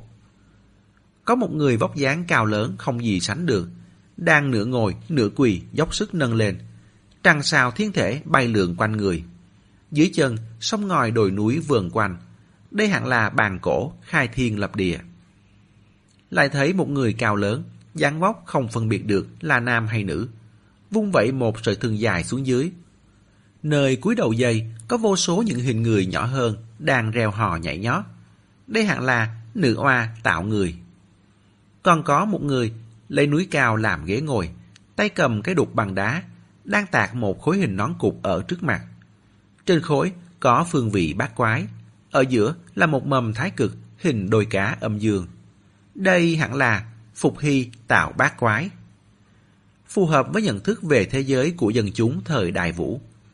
Có điều mầm thái cực là nhắc nhở Dịch Táp, bài vị ông tổ thường phải khảm vào đồng hồ luân hồi, chỗ này hẳn cũng có đồng hồ luân hồi chứ nhỉ. Có điều theo lời Dịch Bảo Toàn là trống trăm trượng nơi bãi cát Hoàng Hà, đồng hồ luân hồi dưới đáy hồ nước treo. Có lẽ ô khảm bài vị sẽ tương ứng với cái trống. Tông Hàng tích cực muốn thể hiện, để tôi lên xem xem. Ưu thế chân dài lần thứ hai được phát huy, hắn hào hứng vượt qua Đinh Ngọc Điệp, mỗi bước chỉ ít đều nhảy qua hai bậc thang. Rất nhanh, đã chỉ còn cách đỉnh tầm ba bốn mét. Đang định nghển cổ lên xem, trong không trung đột nhiên nổi lên vài tiếng gió. Dịch Táp vội ngẩng đầu, trông thấy có hơn mười con thùng luồng hình dáng dữ tợn, dương nành múa vuốt, từ bốn phía đỉnh đài nhào vụt xuống, đùi như con vùi trong vách đá, nhưng thân thể lại uốn lượn trùng trùng, ít nhất cũng dài mấy chục mét, vô cùng không hợp tỷ lệ với cái đầu. Khí thế rào rạc này cứ như cả bầy chim ưng vồ thỏ vậy. Dịch Tám hô to, nằm xuống, né đi. Lời còn chưa dứt, còn đi đầu đã tới trước mặt Tông Hàng. Cũng không uổng hắn mấy ngày nay chăm chỉ luyện tập, cấp tốc nhào sang bên cạnh. Móng vuốt của con thùng luồng kia cào nát cái túi đeo sau lưng hắn. Quả óc chó, táo đầu chó, còn có hai chai giấm hiệu lão trần bọc trong đệm khí tung ra. May mà không bị văng hỏng, nhanh như chớp lăn xuống theo bậc thang. Đinh Bàng Lĩnh cũng thật keo kiệt, làm kho báu giả chí ít cũng phải bỏ vài thỏi vàng bạc vào tượng trưng cái chứ. Lại toàn đồ nhà thế này, cả túi toàn đặc sản Sơn Tây. Dịch Tám phân tâm trong chớp mắt, tình thế bên trên đã liên tiếp báo nguy. Tông Hàng trên bậc thang lăn sang phải né tránh, không thể lên trên cũng không thể xuống dưới, cả người gần như biến mất trong thân thể uốn lượn loằng ngoằng của thùng luồng. Móng vuốt con thùng luồng này có vẻ như sắc nhọn vô cùng, thỉnh thoảng vồ hụt lên thềm đá, trong không trung lại tung lên một hồi đá vụn mịt mù. Dịch Tám cuốn lên, rút dao găm mà nước bên hông ra, nhấc chân xông thẳng lên. Mới bước được hai bước, chợt chú ý tới con thùng luồng cách cô gần nhất, như nhận được chỉ thị nào đó. Trong chớp mắt, bất chợt quay đầu nhìn về phía cô. Trong sát na, Dịch Táp lập tức nghĩ ra cái gì, vội lùi bước xuống, thuận thế bắt lấy một chai giấm hiệu lão trần vừa lăn xuống bậc thang, nện mạnh về phía đỉnh đài. Nói thì chậm mà xảy ra thì nhanh. Trong đám thùng luồng lại có một con thùng luồng khác vọt lên, móng vuốt chuẩn xác bắt được chai giấm. Chợt nghe bùm một tiếng, mùi giấm thơm nồng rơi xuống theo những mảnh vụn thủy tinh. Đoán đúng rồi, có cửa. Dịch Tám vội cởi cái túi trên lưng xuống, đâm dao xuống, rạch toát ra một vết rách dài. Tông Hàng, lăn xuống đi. Chữ đi vừa ra khỏi họng, cái túi bị rạch mở đã bay vào không trung. Quả nhiên, túi này vẫn là đặc sản Sơn Tây. Dịch Táp liếc mắt đã nhận ra có hồng, ớt, gạo kê, bách hợp, mì rau rồng, không có giống lão Trần. Cái bay lên là hai bình rượu phần. Trận quấy rối này làm đám thuần luồng nháy mắt bùng nổ, lao tới mọi vị trí bắt đồ, cứ như rồng hứng ngọc. Tông Hàng nhân khoảnh khắc ấy, vừa lăn vừa ngã từ trên bậc thang xuống. Dịch Tám còn chê hắn lăn chậm, xông lên trước túm hắn xuống. Có lẽ là dùng lực quá lớn, không phanh lại được, hai người cùng ngã nhào xuống mà lăn. Bên kia, Đinh Ngọc Điệp đang không nhanh không chậm, cung kính đặt túi lên đàn tế. Còn không người, vái một cái rất chuẩn tư thế. Toàn thân ung dung, hoàn toàn không cùng kênh với màn chấn động lòng người bên cạnh. Dịch Táp nhanh chóng xoay người bò dậy. Trên bàn tay nồng nóng nhớp nháp, hiển nhiên là dính máu. Da đầu Dịch Táp tê rần, giọng cũng lạc đi, hỏi Tông Hàng, bị thương ở đâu? Mọi thứ đều quá đột ngột, quá hỗn loạn. Bản thân Tông Hàng cũng không rõ lắm. Lúc định ngẩng lên, trong không trung đổ rào rào xuống vô số thứ. Hết gạo kê lại đến mì sợi, rơi lên khắp người khắp mặt. Tông Hàng cúi đầu tránh đi, tự cảm thấy mình hít thở bình thường, trên người không có chỗ nào bị thương nặng. Chắc không sao đâu. Giữa cuộc hội thoại, Dịch Táp đã thấy được trên lưng và cánh tay hắn đều bị cào một vết. Cũng may vết cào không sâu, có điều máu chảy khá nhiều. Lại xem phía trước, xác định không có vết thương gì, lúc này mới thở phào một hơi nhẹ nhõm. Đặt mông ngồi phịch xuống đất. Thương thế không đáng lo, băng bó mụn một chút cũng không sao. Ngẩng lên nhìn, đám thuần luồng không tiếp tục tấn công nữa, động tác cũng từ từ chậm lại. Tông Hàng vẫn rất tận trung với cương vị, nhìn đau giơ máy ảnh lên chụp hai cái. Mãi đến giờ phút này hắn mới phát hiện ra thân mình những con thuần luồng này đều có màu xanh đen, mặt mày khô khan, chất liệu không khác gì vách đá chung quanh. Chúng dừng lại trong không trung một lát rồi mới chậm rãi rút về, đều co vào vách đá. Tức nhưỡng. Tông Hàng nhớ lại những cái đầu hình thù kỳ quái trên trần lối đi dọc một đường khi tới đây, bất giác nghĩ mà kinh sợ. Mỗi cái chỉ sợ đều có thể phá vách tường mà ra, vậy mà hắn lại cho rằng đó chẳng qua chỉ là đèn chiếu sáng. Dịch Tám ổn định hơi thở một hồi rồi mới chỉ về phía Đinh Ngọc Điệp. Phải đi sau anh ấy, nơi anh ấy đi qua mới là phạm vi cho phép, mới là phạm vi an toàn của chúng ta. Tự ý vượt qua anh ấy sẽ gặp rắc rối, kích thích hệ thống an ninh của nơi này. Đám thu luồng này sẽ xông ra, xé xác tất cả mọi dị vật xâm nhập. Đây hẳn là hệ thống an ninh. Tông Hàng giơ tay lên, lau mồ hôi lạnh trên trán. Sao chỗ này nghiêm ngặt vậy chứ? Lần ở Lão Gia Miếu, chúng ta chạy tới chạy lui trong tổ tức nhưỡng, leo lên cả bánh tổ mà có thấy làm sao đâu. Dịch Táp hơi trầm ngâm. Chưa chắc, có khả năng trước kia nơi đó cũng nghiêm ngặt như thế. Chỉ là sau khi Khương Tuấn vào, đã khảm bài vị ông tổ vào đồng hồ luân hồi, đồng nghĩa với việc kết thúc tình trạng cảnh giới toàn diện của hang canh vàng, bước vào giai đoạn vận hành. Thế nên, sự có mặt của Đinh Ngọc Điệp ở đây chính là lối an toàn và bùa hộ mệnh của hai người họ. Nhưng dẫu thế nào, Đinh Ngọc Điệp cũng sẽ không đi lên đỉnh đài. Dù sao, việc khóa canh vàng cũng không có gì phức tạp, chỉ là gửi ít đồ mà thôi. Hơn nữa, xem tình hình trước mắt, chuyến khóa canh vàng này cũng sắp sửa kết thúc rồi. Quả nhiên, vái xong một cái, Đinh Ngọc Điệp chỉ đứng đó một lúc, rồi vòng quanh đàn tế đi sang hướng khác, không theo đường cũ trở về. Xem ra, cửa vào và cửa ra không phải cùng một cái. Dịch Tám đưa tay dắt Đinh Ngọc Điệp, cố gắng giảm tốc độ bước đi của hắn, hy vọng có thể kéo dài thêm giây nào hay giây đấy. Tranh thủ xem còn có thể phát hiện ra chút manh mối quan trọng nào không. Tông Hàng cũng đoán được, đi ở không phải do mình, rất sợ không dùng hết cuộn phim. Vẫn đủ sức lên, vừa đi vừa chụp, hết chụp hình vẽ thần thoại trên bậc thang, lại chụp vách đá chung quanh. Chụp chụp một hồi, chợt phát hiện ra cái gì. Dịch Táp, trên vách đá này hình như chỉ toàn thuần luồng, không có còn khác. Dịch Tám theo hướng nhìn qua. Đúng là vậy, Không có cá, khỉ nước, rùa và bà bà. Tất cả đều là thùng luồn, phủ kín vách đá hình cung. Kỳ quái hơn là, nhìn kỹ, những con thùng luồn này tựa hồ đều có hai đầu. Chỗ đáng ra là đầu, có một cái đầu. Chỗ đáng ra là đuôi, cũng có một cái đầu. Tông Hàng dính đòn của thứ này, khó tránh khỏi cảm thấy phản cảm. Làm gì có con thùng luồn nào hình thể như thế chứ? Hai cái đầu thì biết đi theo hướng cái đầu nào. Còn nữa, thân thể dài như vậy, cứ như xúc tua ấy, vừa quấn vừa bọc, nghĩ lại mà thấy ghê. Xúc tua. Dịch Tám giật mình, tức nhượng ở Lão Gia Miếu, cùng là dàn xúc tua trải rộng tản ra dưới đáy hồ. Trước đó mọi người suy đoán, những xúc tua này sẽ mò tìm những chúng nó chứa trong tức nhưỡng, xuôi theo dòng nước mà đến, dẫn vào tổ tức nhưỡng, cũng vớt những thi thể này lại để dự trữ chờ chiết cành. Nếu những con thù luồng này cũng có tác dụng như vậy thì sao? Thân thể chúng có thể kéo dài vô hạn, cho nên không tồn tại vấn đề có hai cái đầu thì nên đi theo hướng đầu nào.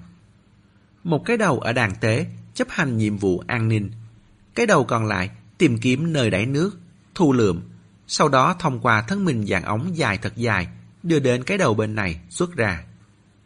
Vấn đề lại trở về điểm xuất phát. Nhận được chúng nó rồi cũng có thể đưa đến đây, nhưng thi thể thì sao? Tông Hàng cũng đã đang thắc mắc chuyện này. Chỗ này chỉ là một đàn tế, không có thi thể.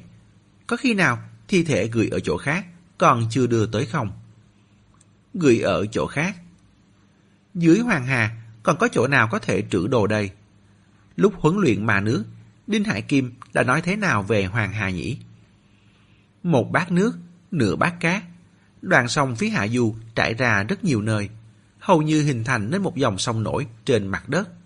Mặt nước còn cao hơn nóc nhà các thành thị ven sông, chỉ có thể không ngừng đắp đê điều cao hơn, lại cao hơn nữa. Nếu có một ngày đê vỡ thì chính là lũ lụt, đổi dòng, từng vùng từng vùng đất chịu tai ương lên bền trên nước vàng. Trong Hoàng Hà, đừng hòng nghĩ đến chuyện mò được của báu. Của báu một khi đã rơi xuống chỗ thác dốc sóng dữ thì chỉ thoáng chốc đã bị cuốn đi hơn mười dặm. Dù không có sóng dữ, anh cũng không chịu nổi sự tích ứ của nó. Muốn thăm dò xem Hoàng Hà sâu bao nhiêu à? Có xuống tới hơn mười mét cũng vẫn đang chui trong bùn đấy. Một ý nghĩ lóe lên trong đầu Dịch Táp. Thi thể dưới đáy hồ Bà Dương là gửi tập trung. Có khi nào nơi này là rải rác không? Thi thể được tức nhưỡng bọc lấy, giống như từng hòm, từng hòm quan tài tức nhưỡng, chìm trong bùn, rải rác ở vô số địa phương. Nếu vậy thì là một dây chuyền sản xuất rồi. Quy mô của nó kỳ thực không hề nhỏ hơn Lão Già Miếu chút nào. Nói đơn giản thì giống như hai hình thức cất kho khác nhau. Nếu so sánh quan hệ giữa thi thể và chúng nó với điện thoại di động và con chip, thì thao tác ở Lão Già Miếu là xây một kho hàng to, chồng lên từng giá từng giá, trưng bày ngay ngắn điện thoại di động vào từng giá, cùng đợi chip tới. Ở Hồ Khẩu thì thay đổi một hình thức khác, tinh giản chi phí lập kho. Đàn tế này là xưởng thao tác lớn, đến lúc nó khởi động làm việc, điện thoại di động và chip sẽ đồng thời chạy về đây. Điểm chốt này vừa nghĩ thông, tất cả lập tức trở nên dễ lý giải. Dịch Tám giải thích với Tông Hàng, những đường rãnh trên mặt đất này chính là lối vào của quan tài tức nhưỡng. Thùng luồn ở đây giống như tay lắp ráp trong phần xưởng vậy. Lúc quan tài tức nhưỡng tiến vào, tay lắp ráp sẽ từ bốn phương tám hướng duỗi tới, một ứng một mà tiến hành lắp ráp chiết cành. Lắp ráp xong một vòng thì lại tới vòng kế. Cho nên tuy trong quy mô của nó không lớn lắm so với ở Lão Già Miếu, nhưng thực ra năng suất gần như là như nhau. Đang nói, tay chợt bị kéo đi. Là Đinh Ngọc Điệp vùng vẫy muốn đi ra ngoài. Tuy đang bị ép dậm chân tại chỗ, nhưng tốc độ dậm lại càng lúc càng nhanh. Phản ứng này có gì đó không đúng. Dịch Tám chợt nghĩ tới điều gì. Chúng ta xuống đây bao lâu rồi?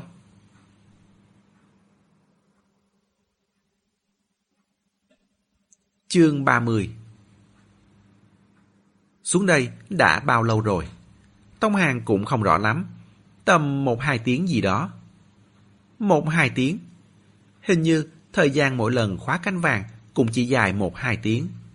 Suy cho cùng, một đám rối nước, xuống nước chỉ để cất hay lấy một vài thứ gì đó. Thủ tục đi vào tuy rườm rà, nhưng một hai giờ cũng dư dả rồi. Nếu quá giờ thì sao? Hắn sẽ giống như lần ở Lão Già Miếu. Quá giờ, Đinh Ngọc Điệp sẽ tỉnh lại.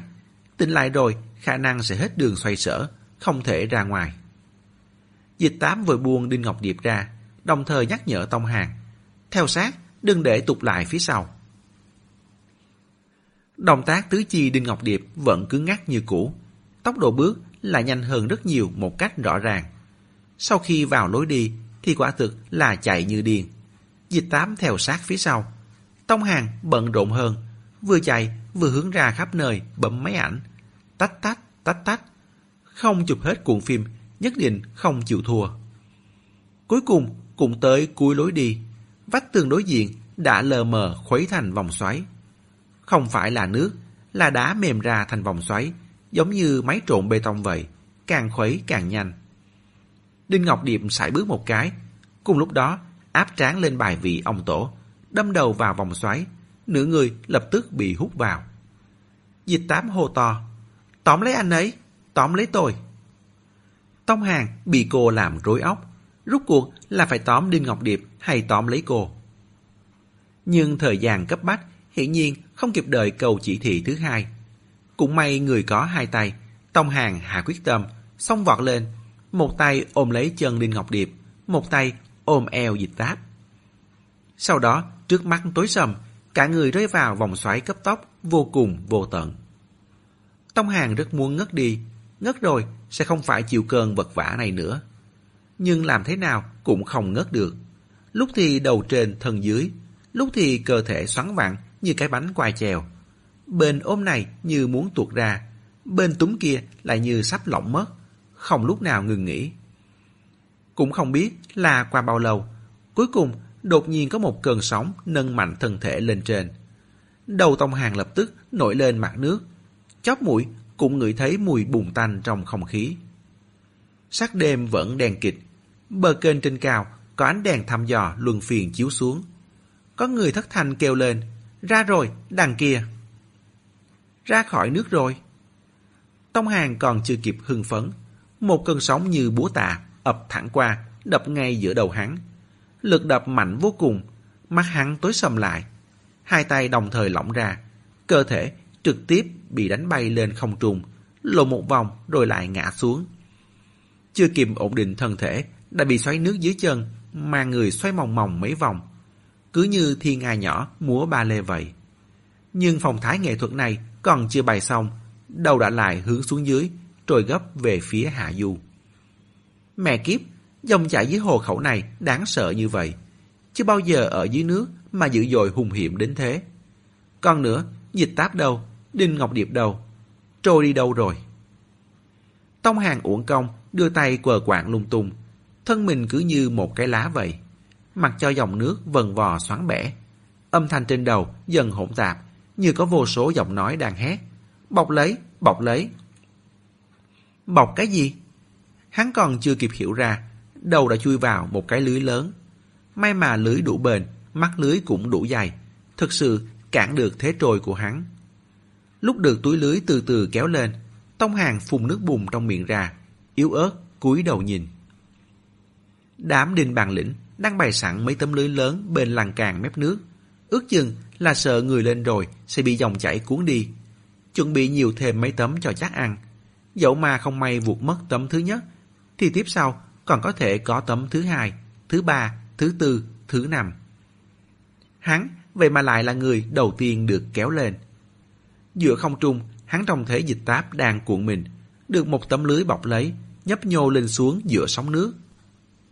Đinh Ngọc Điệp thì còn bị trôi xa hơn, tứ chi mở rộng, bám lên thân lưới như con nhện, lắc lư đung đưa như thể ngay giây sau sẽ lên trời. Tông Hàng thở dài nhẹ nhõm, cuối cùng đều lên được hết rồi. Ba người đi lên, hai người hôn mê. Người duy nhất không hôn mê là Tông Hàng thì lại bị thương, tinh thần cũng cực kỳ uể oải. Suy xét đến thương thế của hắn và chuyện sau khi ngồi nước cần ngủ say, Đinh Bàng Lĩnh không truy vấn chuyện trong hang canh vàng ngay. Làm thế có vẻ sóng hơi sai quá. Bèn dọn dẹp hiện trường trước, thu đội quay về khách sạn nghỉ ngơi. Vừa vặn muốn in ảnh ra cũng cần thời gian. Có ảnh rồi, người cũng được nghỉ đủ rồi, ngồi xuống trò chuyện tỉ mỉ sau cũng không muộn. Tông Hàng mệt muốn chết, lúc được dẫn đi băng bó vết thương còn suýt nữa ngồi ngủ. Sau khi trở về phòng, tắm cũng không tắm, nóc đài hai ngụm canh rượu, ba phần nóng, ba phần lạnh, được đưa tới, rồi ngã người xuống giường ngủ luôn. Hiếm khi nào ngủ say được như thế. Trọn giấc không mộng. Lúc tỉnh lại, mặt trời đã ngã về tây, từng tia sáng ấm áp dịu dàng rọi nghiêng vào phòng. Tông Hàng còn tưởng là mình chỉ ngủ hết một buổi ban ngày. Lúc nhìn biểu thị thời gian trên đồng hồ điện tử mới biết ban ngày thứ hai cũng sắp qua rồi. Hắn bò dậy đi tắm, thay quần áo sạch rồi ra ngoài. Nhà khách này không lớn lắm, tầng này hắn đã được nhà họ Đinh bao trọn. Có vài người đang siêu vẹo trên sofa ngoài hành lang đánh bài. Nhìn rất quen, đều đã gặp lúc khóa canh vàng nhưng không biết tên gì. Mấy người thì lại biết hắn cả. Một người tóc nhuộm vàng trong số đó dẫu môi về phía gian phòng cạnh phòng hắn. Phòng Dịch Táp còn chưa thấy có động tĩnh gì. Lại ra hiệu về một phía gian chết đối diện. Đinh Ngọc Điệp tỉnh rồi, vừa xuống nhà ăn dưới tầng ăn. Cậu muốn xuống đó không? Không muốn, cũng không đói lắm. Tông Hàng chỉ phòng Dịch Táp. Tôi có thể vào xem cô ấy không? Tóc vàng liếc xéo hắn. Người ta là con gái độc thân, đang ngủ trong phòng. Cậu là đàn ông, vào đó làm gì? Lỡ cậu ở trong đó làm chuyện gì xấu thì phải làm sao? Lời tuy thô kệch, nhưng nói cũng có lý. Giữa nam và nữ, quả thực nên có chút kiêng kỵ. Tông Hàng hơi lưỡng lự. Đinh Ngọc Điệp đã đi ăn cơm. Tôi cũng đã tắm rửa xong, mà Dịch Táp lâu vậy rồi, vẫn chưa tỉnh lại. Tôi sợ cô ấy xảy ra chuyện gì. Lời này đâm trúng trọng điểm. Mấy người đánh bài đều dừng lại. Tóc vàng cũng hơi ngờ vực. Sau khi đưa người vào phòng, họ thay phiên nhau phụ trách canh giữ ngoài cửa. Quả thực chưa vào xem lần nào. Tuy xác suất xảy ra chuyện không lớn, nhưng nghe Tông Hàng nói vậy, trong lòng cũng thật sự cảm thấy có phần không yên tâm. Lại nghĩ gương mặt này trông hiền khô, chắc không đến mức làm gì phi pháp. Hơn nữa, ngoài cửa nhiều người canh như vậy, có phạm tội cũng không chọn trường hợp này. Bèn ném thẻ mở cửa phòng cho hắn. Cậu vào đi, thực sự có chuyện gì phải nhanh chóng báo cho chúng tôi đấy. Tông Hàng nói cảm ơn rồi mở cửa vào phòng. Trong phòng không tối lắm, rèm cửa cũng giống bên hắn, kéo rất qua loa. Ánh nắng mềm mại ngả đỏ rắc khắp phòng. Dịch Tám vẫn đang ngủ, cuộn mình nằm nghiêng trên giường. Quần áo bẩn trên người đều đã bị ủ khô. Chắc vì là nữ, thể chất yếu hơn nên phải nghỉ ngơi lâu hơn. Tông Hàng khoanh chân ngồi xuống thảm trải sàn, hai tay gác lên mép giường, nhìn cô không rời mắt. Hình như Dịch Táp ngủ không yên ổn lắm. Lông mi cô không ngừng rung lên, thỉnh thoảng hơi thở lại đột ngột gấp gáp. Dưới mí mắt đóng chặt, trong mắt như đang liên tục chuyển động. Là đang mơ à? Lúc rời khỏi hang canh vàng, Dịch Táp đã cố ý một lần nữa ôm lấy Đinh Ngọc Điệp. Dù sao, lúc xuống nước cũng đã trải qua một lần, trong đầu nhận thêm chút tin tức vụn vặt. Cô muốn bắt chước làm lại một lần nữa. Quả nhiên, đợi cho hỗn độn bắt đầu qua đi, hình ảnh lại xuất hiện. Lúc này là ở một tầng hầm mờ tối. Trong hầm có nam có nữ, quần áo đều gọn gàng. Cả người cao thấp đều tỏa ra khí chất tinh anh thành phố lớn. Trang phục này hợp với khung cảnh ngồi trong phòng làm việc hiện đại, tầm nhìn thoáng đãng, tay trái máy tính, tay phải điện thoại. Hiện giờ lại ngồi trên ghế nhỏ kém chất lượng, trong tay cầm sổ hoặc bút máy, tìm không thấy bất kỳ thiết bị điện tử nào. Vẻ mặt ai nấy đều rất nghiêm trọng. Một người phụ nữ tóc ngắn ngang tai, trông có vẻ già dặn, hành sự đáng ra cũng phải lão luyện như vậy, lại do dự không dám chắc chắn, ấp úng. Tôi cho rằng còn rất nhiều nhân tố không xác định. Người đàn ông mặc com lê bên cạnh chị ta cười nhạt. Không xác định. Cô xem thử xem tình thế bên ngoài hiện giờ đang thế nào. Chúng ta còn có lựa chọn sao? Nếu không phải phát hiện ra bí mật đằng sau mầm luân hồi, thì đến cơ hội này cũng không có. Người phụ nữ tóc ngắn cắn môi không nói. Một ông già tóc hoa râm hắn giọng. Hiện giờ không phải lúc lựa chọn, mà là thảo luận thực hiện và thực hiện như thế nào. Bên phòng thí nghiệm tiến triển đến đâu rồi? Một người đàn ông đeo kính, dáng vẻ nhã nhặn, vội tiếp lời. Số liệu thí nghiệm không quá lý tưởng. Trước mắt, kỹ thuật của chúng ta có thể cứu được thương bệnh chết trong vòng sáu tiếng. Nếu sử dụng thứ vật chất mới lấy ra từ tức nhưỡng, thì người đã chết trong vòng hai mươi tư tiếng đều có hy vọng cứu về. Có điều, hoạt tính của tức nhưỡng rất khó khống chế. Tỷ lệ biến dị thành quái thai rất cao. Ông già ngắt lời anh ta. Tôi không hỏi cái này, tôi hỏi chương trình chiết cành. Ờ, họ cũng gọi là chiết cành à? Người đàn ông kia trả lời. Đưa tế bào sinh dưỡng vào, hoặc ít hoặc nhiều đều có chút phản ứng bài xích. Giống như truyền máu phải coi nhóm máu tương xứng vậy. Cái này không cách nào loại trừ được. Ông già nhíu mày, giọng điệu gượng gạo. Phải tăng tốc độ lên, thời gian không còn nhiều lắm. Trong tình thế tàn tác mọi mặt thế này, đây là cơ hội duy nhất của chúng ta. Tuy chiến tuyến kéo rất dài, nhưng chỉ cần tạo ra được con thuyền Noe là chúng ta đều có thể bình yên vượt qua. Mâm luân hồi chính là đồng hồ luân hồi trong miệng Dịch Bảo Toàn sao? Tinh thần Dịch Táp bừng tỉnh, lại đứng trước bức tường màu xi măng phong cách lạnh lẽo kia. Trên tường treo một chiếc đồng hồ thiết kế hiện đại. Mặt đồng hồ là mâm thái cực âm dương, đầu cuối tương xứng ôm trọn lấy nhau. Kim chỉ giờ là hình chữ S chính giữa mặt đồng hồ. Xưa nay có rất nhiều cách nói về thái cực đồ. Nó bao hàm mọi nguyên lý và quy luật tự nhiên của vạn vật, vạn sự, biểu tượng cho sự cân bằng, đối xứng và hài hòa của biến động. Không ai nói rõ được khởi nguyên của nó. Có người cho rằng nó bắt nguồn từ thời nguyên thủy. Có người cho rằng nó là món quà người ngoài hành tinh tặng cho người trái đất. Còn có người cho rằng trước nền văn minh của con người hiện tại còn có một nền văn minh trước và trước nữa. Thái cực đồ là tín vật lưu lại của nền văn minh bị hủy diệt khi xưa. Từ chốn u minh mời gọi con người tới khám phá một bí mật nào đó. Sẽ là bí mật gì đây? Đầu cuối ôm trọn lấy nhau, vòng đi vòng lại. Cây tiến hóa sẽ không mãi mãi xanh tươi. Vật cực tất phản, qua cơn bỉ cực đến tuần thái lai. Đầu cuối của tiến hóa có lẽ là thoái hóa. Sau khi thoái hóa rồi thì sao? Có khi nào sẽ là một vòng tiến hóa mới không? Một lần nữa luân hồi. Vũ trụ sinh ra như thế nào? Các nhà khoa học nói là dạng nở hình thành nên sau vụ nổ của một điểm kỳ dị nóng bỏng, có mật độ vật chất và độ cong không gian thời gian vô cùng. Dịch Táp mở bừng mắt. Là thế hệ loài người trước ư? Họ cũng từng trải qua thời kỳ ăn lông ở lỗ, đốt rừng làm rẫy, cách mạng nông nghiệp, cách mạng công nghiệp. Từng trải qua thời kỳ không phải lông vũ mà bay, không có mặt vẫn thấy mặt hay chăng.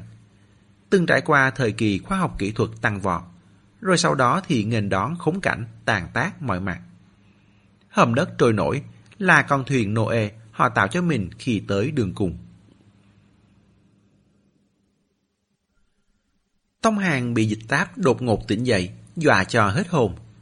Thấy sắc mặt cô không ổn, còn sợ cô bị bóng đè. Cô tỉnh rồi, có phải vừa nãy gặp ác mộng không? Tim Dịch Táp đập dồn dập, cảm thấy mình chỉ còn cách vài bước nữa thôi là giải mã được rồi. Một tiếng trống hăng hái tăng thêm, cũng không có tâm trạng gì tán gẫu với hắn. Ánh mắt lướt quanh phòng một vòng, đầu xuống máy tính trang bị sẵn của nhà khách, nhanh chóng xoay người đứng dậy, giày cũng không buồn đi, chạy thẳng tới đó ngồi xuống. Tông Hàng cũng đi theo, vẻ mặt thắc mắc nhìn cô khởi động máy tính, mở trang tìm kiếm. Cô muốn tìm gì à? Dịch Tám ư một tiếng, ngón tay ngừng trên bàn phím một hồi, rồi quyết đoán nhập mấy chữ. Loài người tuyệt chủng. Nếu quả thật là có thế hệ loài người trước, thì hẳn họ cũng có thất tình lục dục, cùng ăn ngũ cốc hoa màu, cũng gặp cảnh khốn khó. Tông Hàng càng thêm hồ đồ. Sao xuống Hồ Khẩu một hồi là quan tâm tới chủ đề loài người tuyệt chủng vĩ mô thế này? Sợ hỏi tiếp, cô sẽ chê phiền, đành tạm yên lặng xem chừng trước đã. Tốc độ mạng khá tốt, kết quả tìm kiếm nhanh chóng hiện ra. Sao chổi và chạm với trái đất. Có thể các thiên thể trong vũ trụ và tới chạm lui đúng là rất nguy hiểm. Virus zombie, khủng hoảng sinh hóa. Cũng có thể rất nhiều bộ phim tai họa từng làm về đề tài này. Người ngoài hành tinh xâm lược, chiến tranh giữa các vì sao. Hình như cũng không thể loại trừ khả năng này. Trí tuệ nhân tạo. Đây là cái gì? Dịch Tám kéo xuống, còn là lời của một nhà khoa học nổi tiếng nữa. Tông Hàng bên cạnh ồ lên một tiếng. Hawking à, ông ấy nổi tiếng lắm đấy. Tôi cũng biết ông ấy. Ý tôi là người còn sống ấy. Số nhà khoa học Tông Hàng biết đếm trên đầu ngón tay vẫn còn dư thừa. Đa số đều là người đã mất. Einstein rồi Marie Curie gì đó. Quả thực là rất hiếm có người còn sống. Dịch Tám không nói gì. Danh tiếng của Stephen Hawking cô cũng từng nghe đến. Kiểu bài báo phổ cập khoa học này ít nhiều đều có phần khó hiểu. Dịch Tám xem từng đoạn từng đoạn. Có khả năng loài người cuối cùng sẽ bị diệt bởi trí tuệ nhân tạo. Trí tuệ nhân tạo là chủng trí tuệ mạnh nhất từ trước tới nay trên trái đất. Chúng không cần ngủ nghỉ, tiến hóa theo từng giây. Cách thức suy nghĩ và tốc độ tư duy của chúng đều là những thứ loài người không thể vượt qua được. Trên con đường tiến hóa này, loài người sẽ bị bỏ xa phía sau. Có nhà khoa học trường phái bảo thủ từng dự đoán, đến năm hai không bốn không, trí tuệ nhân tạo có thể đạt tới trình độ ngang bằng với chỉ số I Q của con người, sau đó dẫn đến sự bùng nổ về trí lực. Tông Hàng không kìm được. Năm hai không bốn không, lúc đó tôi vẫn còn sống đấy, sẽ bị trí tuệ nhân tạo thay thế sao? Mấy nhà khoa học này chỉ thích dọa người. Hắn nhìn sắc mặt Dịch Táp, thấy cô không có ý phản đối, chỉ một mực di chuột, đành tự mình xem, miệng lẩm bẩm thành tiếng. Bài báo này không phải do Hawking viết. Chỉ trích dẫn quan điểm của ông ấy, chỉ là một lời cảnh báo, chứ chưa có gì chắc chắn. Robot quét nhà có được coi là trí tuệ nhân tạo không? Nhà tôi có đấy, quét sạch lắm. Mấy năm nay, A I máy tính phát triển nhanh thật. Dịch Tám chợt ngắt lời hắn. Cậu còn nhớ bức vẽ của Khương Xà Hồ không? Vẽ một người bị mở sọ ra ấy. Có chứ, Tông Hàng gật đầu, hình ảnh quá dị như vậy, muốn không nhớ cũng khó. Có thấy giống trí tuệ nhân tạo không? Không phải cậu cũng nói là giống mô phỏng người thật. Bên ngoài là hình người, nhưng trong não thì hoàn toàn khác hẳn sao. Kết thúc chương ba. Kính mời quý thính giả tiếp tục theo dõi chương một của quyển bốn ở audio tiếp theo. Diễn biến gì tiếp theo sẽ xảy ra đây? Mời các bạn đón nghe. Đừng quên đăng ký kênh, bật thông báo để được đón nghe sớm nhất. Còn nếu các bạn thấy hay thì hãy chia sẻ và donate ủng hộ để có kinh phí duy trì việc đọc. Thông tin donate thì có để ở dưới phần miêu tả. Xin cảm ơn các bạn rất nhiều.